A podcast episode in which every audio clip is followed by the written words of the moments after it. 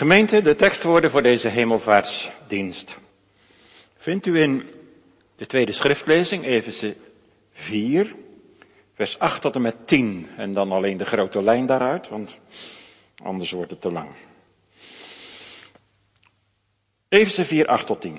Daarom, zegt hij, als hij opgevaren is in de hoogte, hij heeft de gevangenis gevangen genomen en heeft de mensen gaven gegeven. Nu dit. Hij is opgevaren. Wat is het dan dat hij ook is nedergedaald in de nederste delen der aarde? Die nedergedaald is, is dezelfde ook die opgevaren is, verre boven al de hemelen, opdat hij alle dingen vervullen zou. Tot zover onze tekst. De koning en zijn gaven. Ten eerste, hij is opgevaren in de hoogte. In de tweede plaats, hij verdiende gaven door zijn vernedering. In de derde plaats, hij deelt gaven uit aan opstandige mensen, wederhorigen. Dat betekent opstandig. Dat komt nog wel in de uitleg. De koning en zijn gaven, hij is opgevaren in de hoogte, hij verdiende die gaven in zijn vernedering en hij deelt ze uit aan mensen, kinderen van Adam. Gemeente, laten we eens beginnen met een reële vraag. Heeft u er echt zin in? In de hemel? We herdenken vanmorgen hemelvaart, de hemelvaart van Christus. Hij ging terug naar zijn vader om voor zijn kerk te bidden. Verlangen naar de hemel hoort helemaal bij het geloof. Als twee jonge mensen elkaar lief hebben, ze krijgen verkering, ik geloof niet dat dat woord nog vaak gebruikt wordt, maar ik ben nog van die generatie, dan, dan hopen ze op meer. Ze hopen erop om voor goed, nou ja, voor goed, om helemaal bij elkaar te zijn en alle dingen samen te delen. Zo is het ook met de Heer Jezus en zijn bruid. Alles wat van Hem is, is ook van de bruid. Echt verlangen naar de hemel komt pas in je hart als je daar bewust mee bezig gaat houden. Als je heel veel met andere dingen bezighoudt, dan is daar geen plaats voor. Wat God nu in het leven van zijn kinderen doet, is nog maar een begin. Van wat hij allemaal heeft klaarliggen en verdiend. Wat we nu van de Here krijgen is als het ware een voorschot, een voorproefje, de eerstelingengaven, op de erfenis. Die komt als hij komt. Die erfenis die ligt te wachten. Die is trouwens ook nog niet helemaal gereed hoor. Daar is de Heer Jezus nog mee bezig, want 1 Corinthië 15 zegt dat. Hij is nog bezig om zijn vijanden aan zijn voeten te onderwerpen. En als dat klaar is, dan komt hij. En dan is de erfenis volmaakt. Dus het geloofsleven hier is eigenlijk nog maar een, een begin.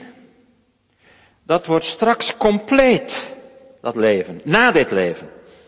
Daarom zegt Paulus in vers 10 dat Christus opgevaren is, opdat hij alle dingen vervullen zou.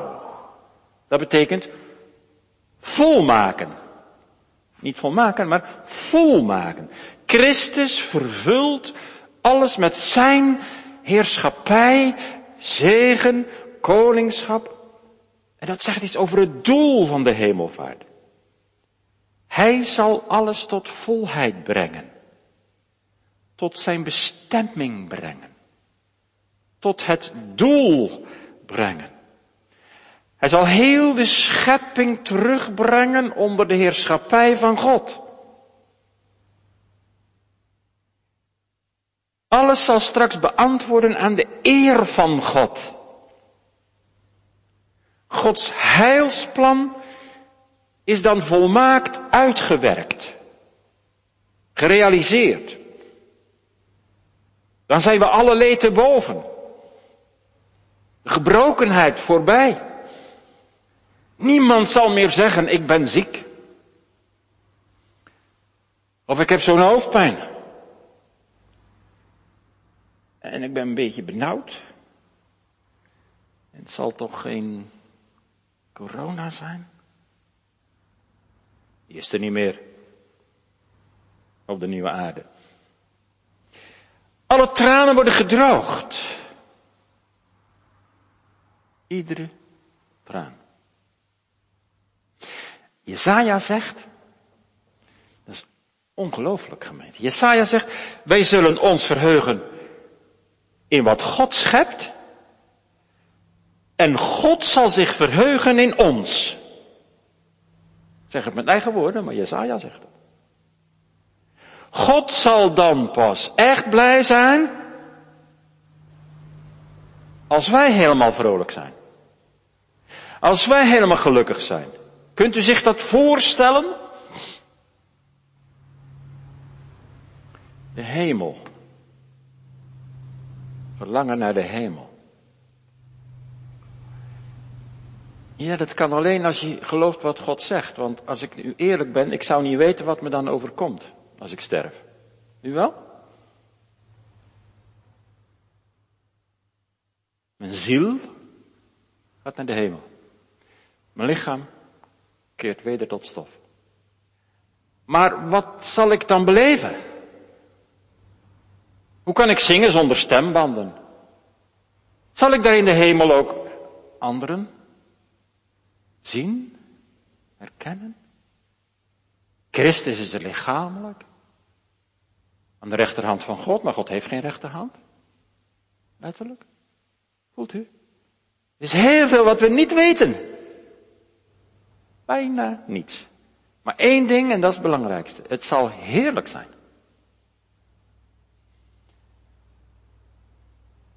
En alleen het geloof, terwijl we niet zien wat het wordt, ons niets kunnen voorstellen bij de hemel, omdat het een totaal andere werkelijkheid is die niet past bij onze aardse zintuigen. Het geloof dat God gezegd heeft, je zult bij mij zijn. Paulus zegt, ontbonden, losgemaakt van deze wereld. En bij Christus zijn, dat, dat is het. Nou, als de Heer mij dan ogen geeft om de Heer Jezus te zien, wat moet ik dan nog meer? In Hem is God verheerlijkt. Wat de gelovigen nu met God hebben, dat noemt de Bijbel de ondertrouw. En dat is al prachtig. Maar uiteindelijk toch nog maar het begin. De bruiloft komt. En dan wordt al het zijne het mijne. Dan mankeert er niets meer aan mijn liefde. En de Heer Jezus heeft ons nu net zo lief als toen Hij stierf aan het kruis. Onze liefde is niet volmaakt, of zou u dat van uzelf durven zeggen? Ja, ik ben wel met God verzoend. Maar aan mijn kant schort er nog zoveel aan. Aan de relatie met God. Ik moet dagelijks leven van genade. Anders gaat het niet. Maar straks hoor ik helemaal voluit tot zijn bruid. Zou je daar niet naar verlangen? Hoe komt het toch dat veel christenen dat verlangen naar de hemel niet hebben? Zou dat onze welvaart kunnen zijn? Dat we het allemaal zo goed hebben? Ja, dat kan ermee te maken hebben. Maar laten we niet vergeten God te danken dat we het goed hebben. En laten we het er ook van delen aan degenen die het niet goed hebben. Maar de belangrijkste reden zal toch wel zijn dat wij er gewoon te weinig mee bezig zijn. Als je op vakantie gaat, naar een onbekende bestemming, dan lees je een heleboel dingen in een reisgids. gaat naar Israël. Duurt nog even voor de grenzen opengaan, maar dan, zeg ik, kijk, we gaan daar naartoe en daar kun je overnachten, bed en breakfast. En we zoeken het heel goed uit. En hoe meer je ervan te weten komt, hoe meer zin je erin krijgt. Nou, dat is nou ook zo in het geloofsleven. Onbekend maakt onbemind. U die de Heer hebt liefgekregen. Lijkt het u niet geweldig om straks helemaal volmaakt te zijn? Om te kunnen leven zoals God het heeft bedoeld. We gaan naar Efeze 4. Daar schrijft de apostel over de eenheid van de gemeente en de verscheidenheid van de geestelijke gaven. Die gaven heeft Christus verdiend. Lees nog maar even mee, vers 8. Daarom als hij opgevaren is in de hoogte, heeft hij de gevangenis gevangen genomen, heeft de mensen gaven gegeven. Nu dit. Hij is opgevaren, wat is het dan? Dat hij ook eerst is neergedaald in de nederste delen der aarde. Dus die gaven heeft Christus verdiend. Paulus citeert hier op een vrije manier Psalm 68, vers 19. Dat gaan we straks samen nog lezen. Nu nog niet. David bezingt in Psalm 68 naar aanleiding van het feestelijk opvoeren van de ark naar Jeruzalem op de berg Sion na alle overwinningen die God heeft behaald voor zijn volk. En de vijanden zijn overwonnen. David bezinkt wat er dan gebeurt als God in hun midden is, de ark. En als hij rijke gaven gaat uitdelen. En dan betrekt Paulus dat in Efeze 4 allemaal op Christus en zijn overwinning. Zoals de ark in triomf de berg Sion werd opgedragen, zo heeft, is Christus, nadat hij zijn aardse strijd gestreden heeft, in triomf naar de hemel gevaren. En heeft de gevangenis gevangen genomen. Paulus denkt hierbij aan het feit dat hij door zijn kruis en opstanding al die goden vijandige machten heeft overwonnen.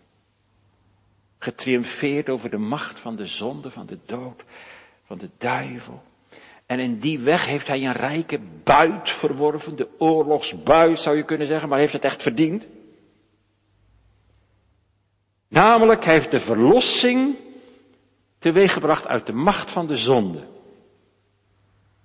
vergeving van zonde aangebracht, verzoening met God en eeuwig leven. Maar ook, en daar valt in dit verband de volle nadruk op, hij heeft zijn geest, de komst van de geest en de gaven van de geest ook verworven. En die gaven van Christus zijn hemelvaartsgaven. Gaven die uit de doorboorde handen van de ten hemel gevaren Christus worden ontvangen. Nou, daar moet je dan wel zuinig op zijn als je ziet wat het hem gekost heeft.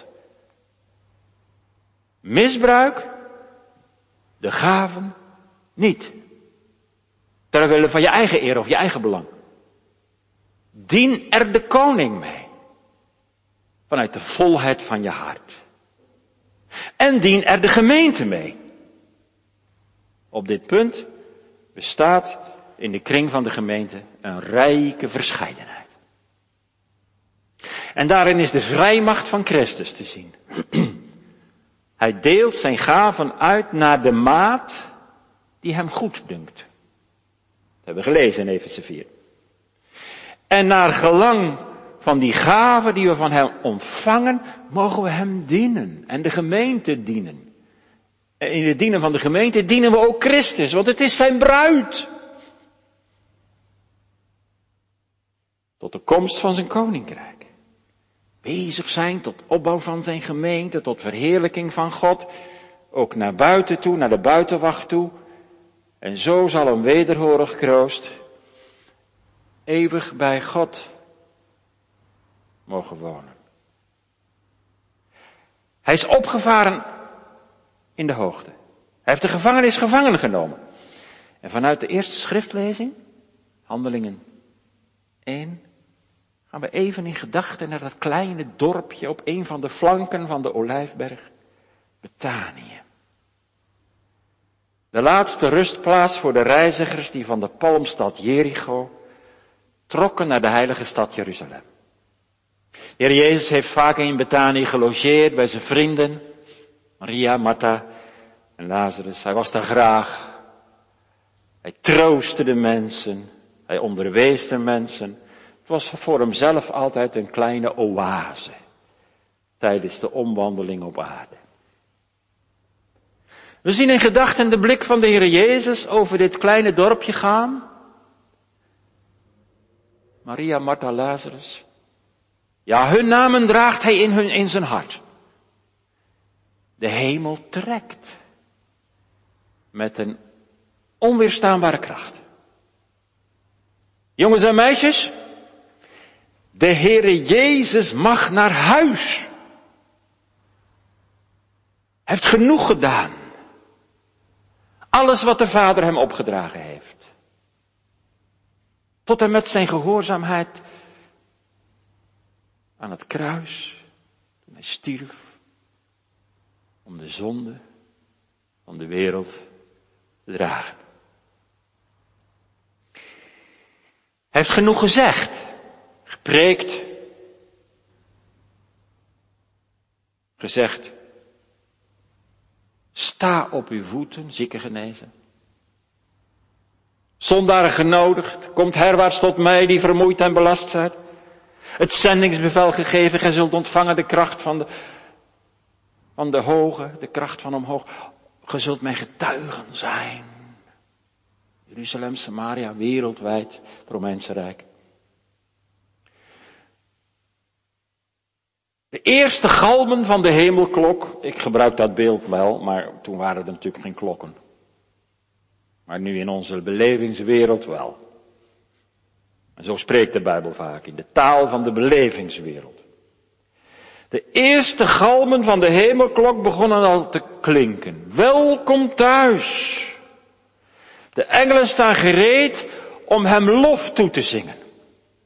De gezaligde zondaars zien uit naar de verheerlijkte Christus om hem te begroeten met gejuich. Juich, volken juicht. En de vader staat op het punt om zijn geliefde zoon na zijn volbrachte werk op te, nemen in zijn heerlijkheid. Zie je ze staan, jongens en meisjes, de Heer Jezus en zijn discipelen op de Olijfberg? En als hij uitgesproken is en gezegd heeft wat hij nog wilde zeggen, dan sluit zich zijn gezegende mond op aarde. Om hier nooit meer te spreken. Hij gaat naar huis. Hij is vol van de hemel. Hij is verrukt over zijn vader. Plechtig en statig reist hij omhoog, verheffen zijn voeten zich van de olijfberg. Al groter wordt de afstand tussen hem en de aarde. De afscheidsgroet is zijn zegenende hand, waarin de zaligheid vast ligt, want zijn handen zijn doorboord. Wat een troost. Kent u hem zo? God wordt verheerlijkt in het redden van zondaars. Jezus gaat zijn volbrachte werk bij de Vader brengen. Denk aan het hoge priesterlijk gebed. Ik heb voleindigd het werk dat gij mij gegeven hebt om te doen. En nu verheerlijk mij, o Vader, gelijk ik de heerlijkheid had die ik bij u had eer de wereld was. God verheerlijkt zich in het redden van zondaren.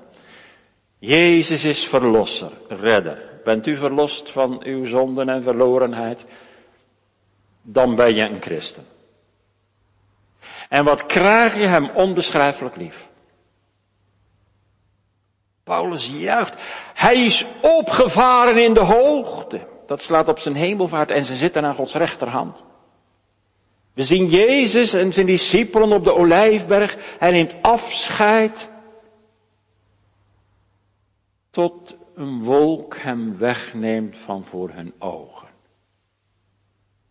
De wereld waarin hij nu terechtkomt is met onze zintuigen niet te zien. Dat is nog een huisgeheim van God, vandaar die wolk. Maar hij is opgevaren in de hoogte. Verwelkomd door de Vader. Die zijn geliefde zoon na zijn volbrachte werk in zijn heerlijkheid opneemt.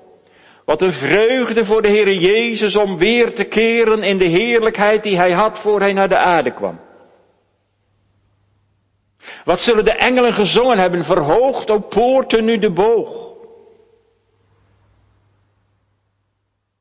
Gij zijt waardig, zingende gezaligden, om te ontvangen alle aanbidding en eer.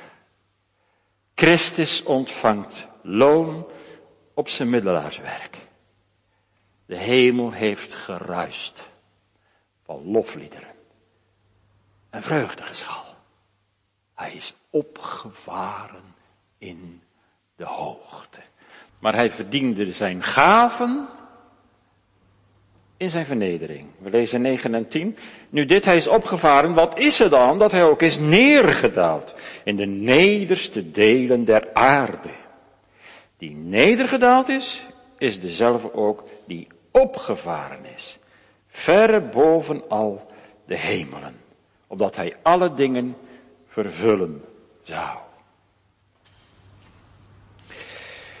We zien in die tekst tweevoudige beweging. Van boven naar beneden en van beneden naar boven. Het geheim van de hemelvaart is dat de Heer Jezus eerst een hellevaart moest maken. Dat hoeven wij niet hoor gemeente. Dat is uh, in het geestelijk leven geen voorschrift.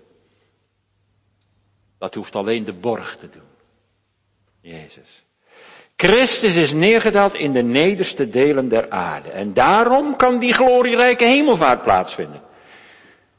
Die uitdrukking, hij is neergedaald, wijst niet alleen op zijn menswording, zijn geboorte, dat ook. In de stal van Bethlehem. Maar ook op zijn kruisdood en zijn begrafenis. Op het immense lijden dat Jezus moest ondergaan. Tot en met de nederdaling ter hel. En dat is voor Christus een diepe weg geweest. Hij deelde in de eeuwige vreugde bij God. Hij gaf dat allemaal op en hij is gehoorzaam geworden tot de dood aan het kruis. Dus aan zijn hemelvaart ging een hellevaart vooraf. Om schuldige mensen te kunnen verlossen. Uit de diepte waarin ze terechtgekomen zijn door eigen schuld. Is dat geen wonder van genade? Is dat geen onpeilbaar diep evangelie? Zo lief had hij zondaars dat hij voor hen stierf. En zo door zijn zoendood, dood, door zijn zoenbloed genade verwierf. In de laagvlakte van deze aarde heeft hij de strijd gestreden tegen de macht de zonde tegen de duivel en de dood. Hij is neergedaald in de nederste delen der aarde. Zo stemt de herdenking van Christus hemelvaart tot diepe ootmoed en verwondering. Want aan zijn glorierijke verhoging ging een onpeilbaar diepe vernedering vooraf opdat mensen die verloren liggen,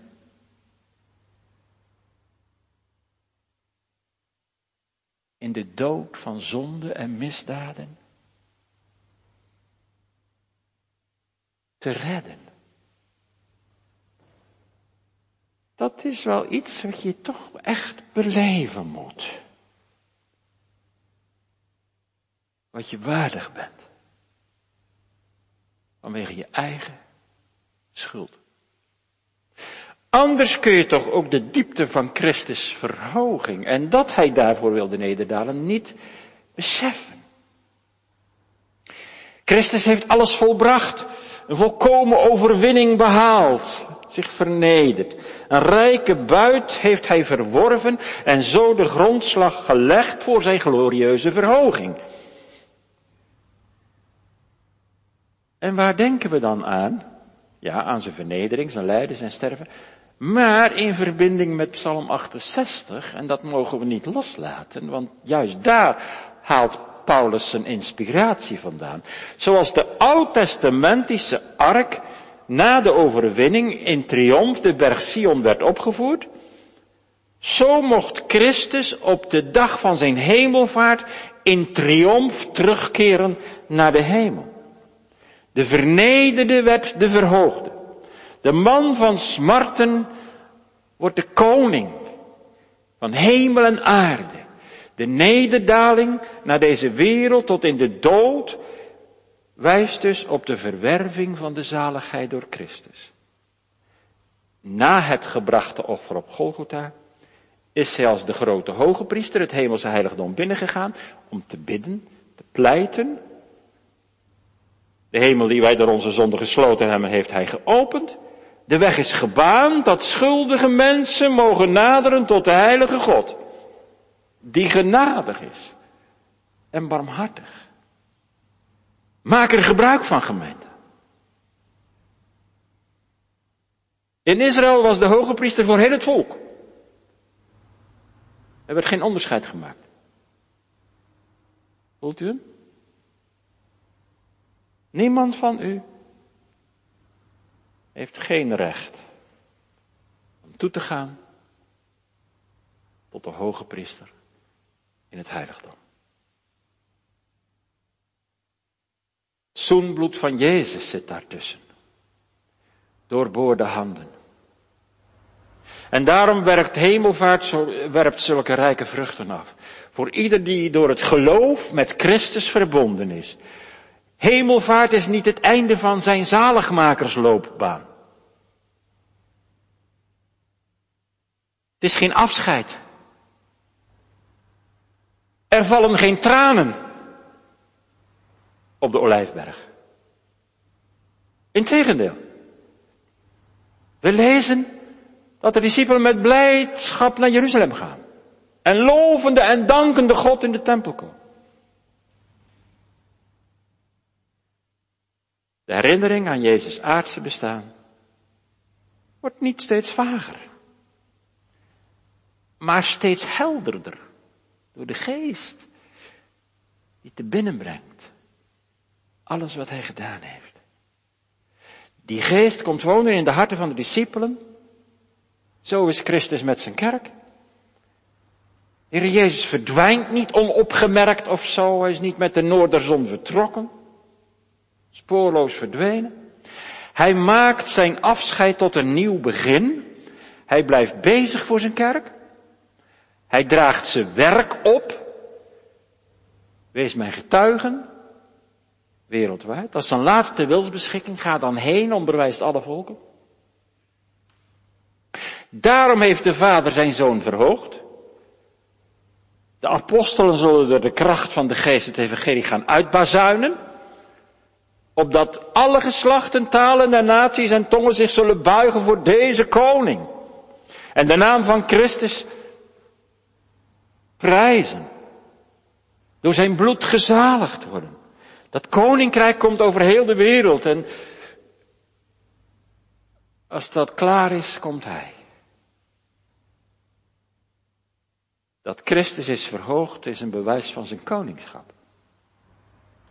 De hemelvaart van de Heer Jezus Christus wordt wel genoemd het kroningsfeest van Christus. Nadat hij zijn vernedering, de zaligheid heeft verdiend, heeft hij als de grote overwinnaar bij zijn komst in de hemel de kroon ontvangen. Niet een verderfelijke lauwerkrans van laurierbladen. Niet van zilver of goud bezet met diamanten. Maar een kroon die bestaat uit eer en heerlijkheid. Wij zien Jezus met eer en heerlijkheid gekroond. Hebreeënbrief. Op aarde, toen hij de zaligheid moest verwerven in deze nederste delen van de aarde, toen droeg hij de doornenkroon. Bij zijn komst in de hemel, zijn inhuldiging, draagt hij de eerkroon. Neergedaald in de nederste delen, dat woordje nederste, misschien vindt u dat moeilijk. Dat betekent gewoon lagere delen, de lagere delen van deze aarde. De benedenste delen van deze aarde. Het gaat hier alleen om de tegenstelling tussen hoog en laag. Tussen zijn verhoging, de hemel en de aarde. Vanwege het lijden des doods was hij een weinig minder geworden dan de engelen. Bij zijn hemelvaart werd hij gekroond met de allerheerlijkste uitstraling van de goddelijke majesteit. En dan komt vers 11. Dat is niet meer onze tekst. Maar ik moet het wel noemen. En dezelfde heeft sommigen gegeven tot apostelen, sommigen tot profeten, sommigen tot evangelisten en sommigen tot herders en leraars. De apostel laat hier het, het accent vallen, het hoofdaccent op wat nodig is tot opbouw van zijn gemeente. Want als de gemeente niet opgebouwd wordt, kan ze ook het evangelie niet uitdragen. En daarom roept Christus mensen tot de bijzondere ambten. Door God geroepen ambtsdragers zijn een hemelvaartsgeschenk van Christus. Hij riep ze tot zich. Hij riep ze tot bekering en geloof en tot het ambt. Heb Christus lief. Broeders. Vurig lief. Zijn dienst is een liefdedienst. De gemeente neemt de broeders van onze kerkenraad aan als een hemelvaartgeschenk van Christus. Dan geven we ze ook de verschuldigde eerbied. Al zal die ook gegrond zijn op een manier van dienen. Maar ze komen in de naam van God tot u. Het zijn hemelvaartsgeschenken. Het staat hier direct verbonden met de hemelvaart. Apostelen, profeten, evangelisten, herders en leraars. Ja, maar we zijn nog steeds vakant. Waar is die herder en leraar die beschikt is voor houten? Sommige mensen zeggen, ja, de Heer heeft nog geen uh, herder en leraar beschikt voor houten. Maar gemeente, dat is tegen de wil van God. Er zijn er genoeg. En als ze bij ons worden afgewezen, dan dienen ze ergens anders. Dus je moet niet zeggen, God is zo karig. Wij moeten nu jaren vakant zijn. Dat kan Gods wil niet zijn. Gegrond op de Bijbel. Ziet u hoeveel gebed er nodig is? Of juist op dat moeilijke punt verandering mag komen. De Heer onze kerk wil zegenen. Ook als het van mensenkant vastgelopen schijnt te zijn. Maar we hebben een God die ze geeft.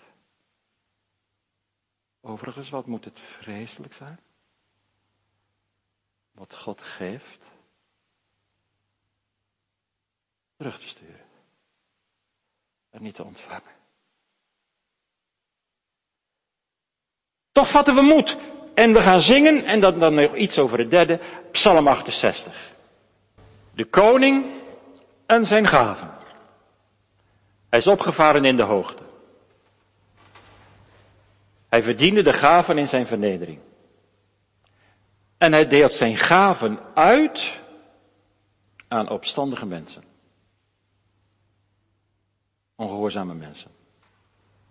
Wederhorigen. Daar ligt onze enige hoop. Vest op prinsig in betrouwen. En nu zou ik door kunnen gaan met vers 11 en 12 en tot en met 16 en de opbouw van de gemeente met die gaven van de ambten. Maar nu laten we even Paulus los en even vier los. En we gaan naar het stuk in de Bijbel waar Paulus zijn inspiratie vandaan heeft. Hij citeert niet letterlijk. Maar dat is Psalm 68, vers 19. Als u Bijbel met handgreep hebt, dan bent u er snel. 68, 19. Gij zijt opgevaren in de hoogte. Gij hebt de gevangenis gevankelijk gevoerd. Gij hebt gaven genomen om uit te delen onder de mensen, ja ook de wederhorigen om bij u te wonen, o Heere God. Heeft de mensen gaven gegeven, zegt Efeze 4. Heeft gaven genomen om uit te delen, zegt Psalm 68. In Psalm 68 vinden we het beeld van een koning in de oudheid, die aan de overwonnen volken schatplicht, belasting oplegt. En de oorlogsbuit meeneemt. Schapen, runderen, zilver, goud, kleding, kostbare zaken. Een goede koning houdt dat natuurlijk niet voor zichzelf. Een koning die een afschaduwing is van de grote koning, het theocratische koningschap in Israël. Zo'n koning zal die gaven uitdelen aan armen en behoeftigen als hij thuiskomt van de veldtocht.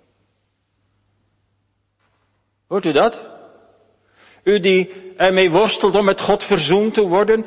U die probeert om bij de Heer nog iets aan te brengen, maar uw machteloosheid moet inleven. U kunt niets bijdragen aan de overwinning die Christus heeft behaald. Aan uw verzoening met God. Zalig worden is genade, dat zegt het evangelie. U kunt er geen traan of zucht toedoen. Al gaat het niet zonder.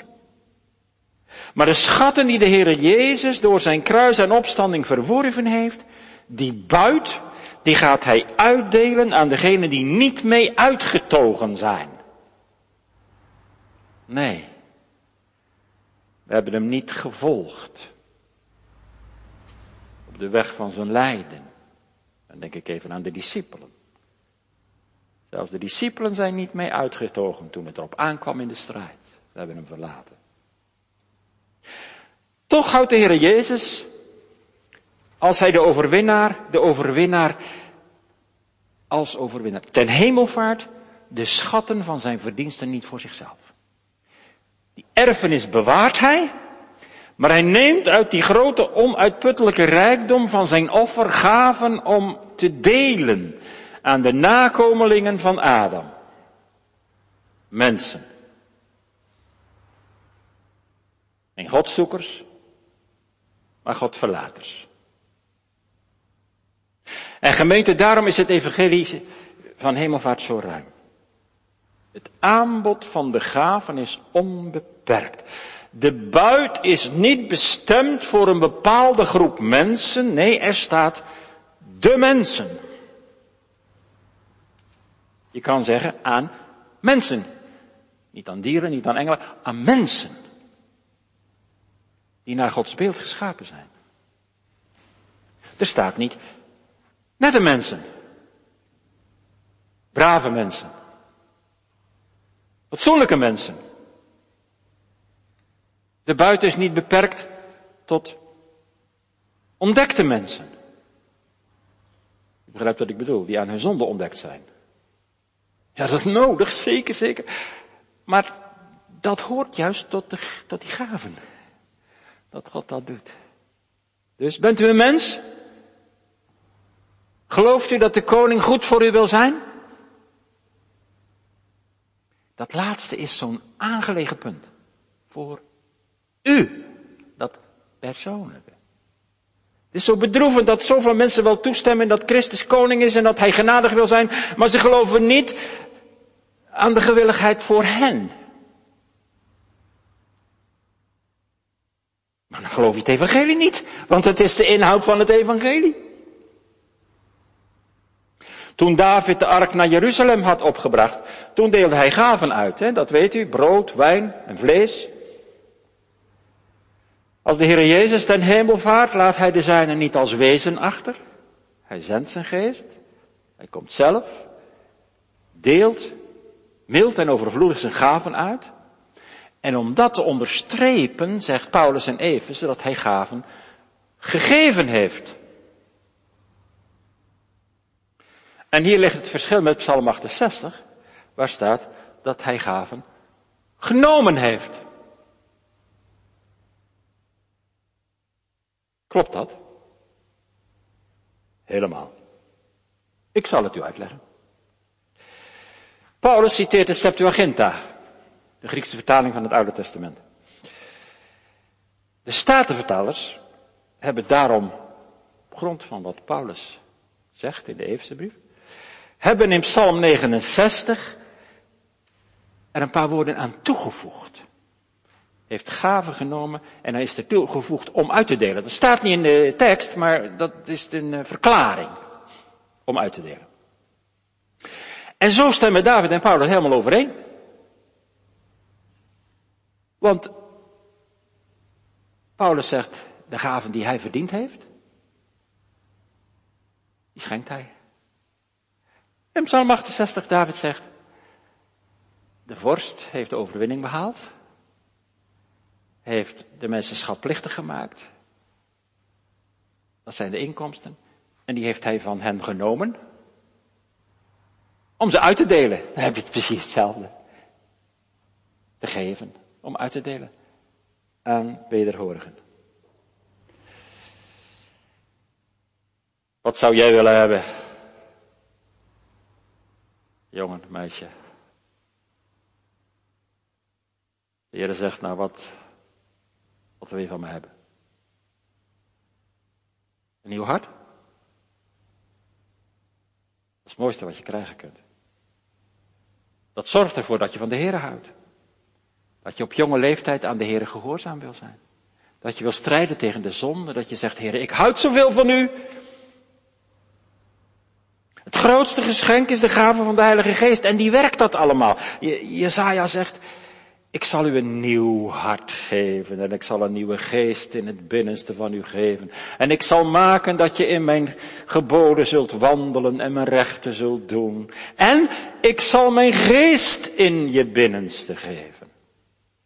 Dat is Pinksteren. Christus woont door de Heilige Geest in de harten van zijn kinderen. De gaven van het geloof, de gaven van de hoop en de gaven van de liefde horen daar allemaal bij. Zal u hartelijk lief hebben. U bent het waard, heren. De gave van de blijdschap hoort er ook bij. Ik ben zeer vrolijk in de heren. Die gelooft, kent niet alleen strijd, maar ook blijdschap. Toets u er zelf er maar aan.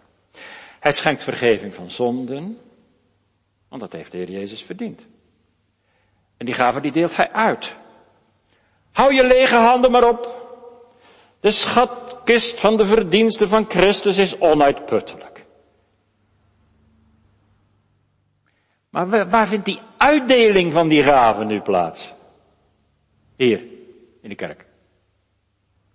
En nu, via livestream, stream, thuis bij u. Als u samen zit te kijken en te luisteren. Hier vindt de bediening van de verzoening plaats. Als je thuis je Bijbel opent,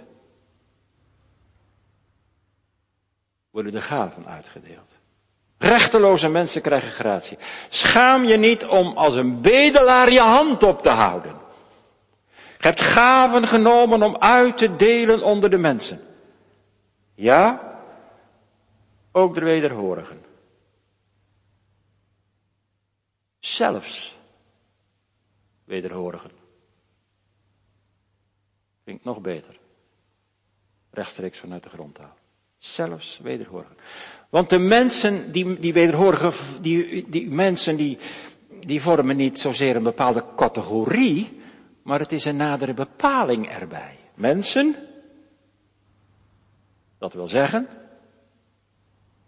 en daar is alles mee gezegd over die mensen, wederhorigen zijn dat. Niet horig, niet gehoorzaam.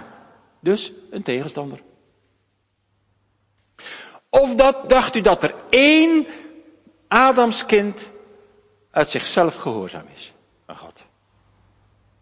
Dacht u dat er één mens gewillig is om zalig te worden en God zoekt? De Bijbel zegt wij hebben allen gezondigd en derven missen de heerlijkheid van God. In dat woordje zelfs ligt de ruimte van het evangelie. Hemelvaart. Zelfs wederhorigen, weerbarstige mensen die niet willen luisteren. Dwarsliggers. Tegendraads. Eigenwijs. Ze willen hun eigen weg gaan. En wat doe je nu met zulke mensen? Eruit knikkeren natuurlijk. Want die passen niet in het koninkrijk van God. Wie het horen wil, die moet maar voelen. De Heere doet het anders. Hij geeft zijn gaven, zelfs aan vijanden. Die hij overwint door de kracht van zijn geest. En die hij de liefde in het hart stoot. En ze krijgen wat ze niet verdienen. En ze leven van gratie. Bedelaars die verheven worden in de adelstand van een kind van God. Paulus is zo'n voorbeeld. Blazende dreiging en moord. Opstandig tegen God. Maar vijanden worden met God verzoend. Waarom kan het voor jou ook? En voor jou, puber. Misschien moet je zelf, van jezelf zeggen, ik ben te onverschillig om nu de Here te dienen. Geen probleem. Wederhorigen mogen erbij horen. En dan word je natuurlijk wel gehoorzaam. Dat, je blijft niet zo'n wederhorige. Verdenkt de Heer niet in zijn onvoorwaardelijk evangelie. Wend u naar mij en wordt behouden. Ja, weet je gemeente, wat eigenlijk tot onze schande is. Helaas zijn ook vaak mensen na ontvangen genade, kinderen van God, nog wederhorig. Je toch jezelf leert kennen. Maar dat grote wonder van het wederhorige volk is dat de Heer hen niet op hun eigen gekozen wegen laat voortgaan. Maar ze in liefde terecht wijst. Ook de wederhorigen. Het laatste. Om bij u te wonen, o Heere God. Er staat om te wonen, o Heere God. De woordjes bij u zijn er weer bijgevoegd. Als verklaring. Calvijn vertaalt het zo. Opdat de Heere in het midden van zijn volk zou wonen. Dus, en dat is een goede vertaling, staat God woont bij ons. Kijk, om bij u te wonen. God woont bij ons. Dat is de bedoeling.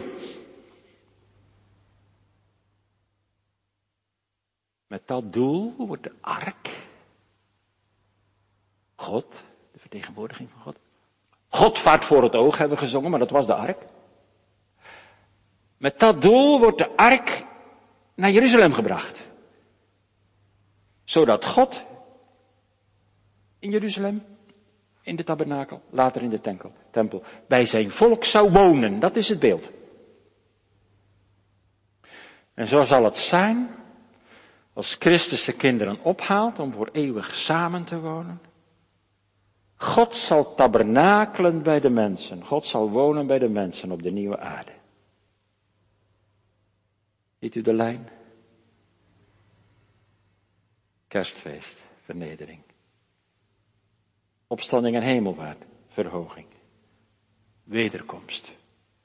Dan komt God op de nieuwe aarde bij ons wonen. En hoe eindigt dan dat stukje? Geloofd zij de Heere. Dag bij dag overlaat hij ons. Die God is onze zaligheid. Sela. Denk er maar eens over na. Laat dat tot je doordringen. Amen.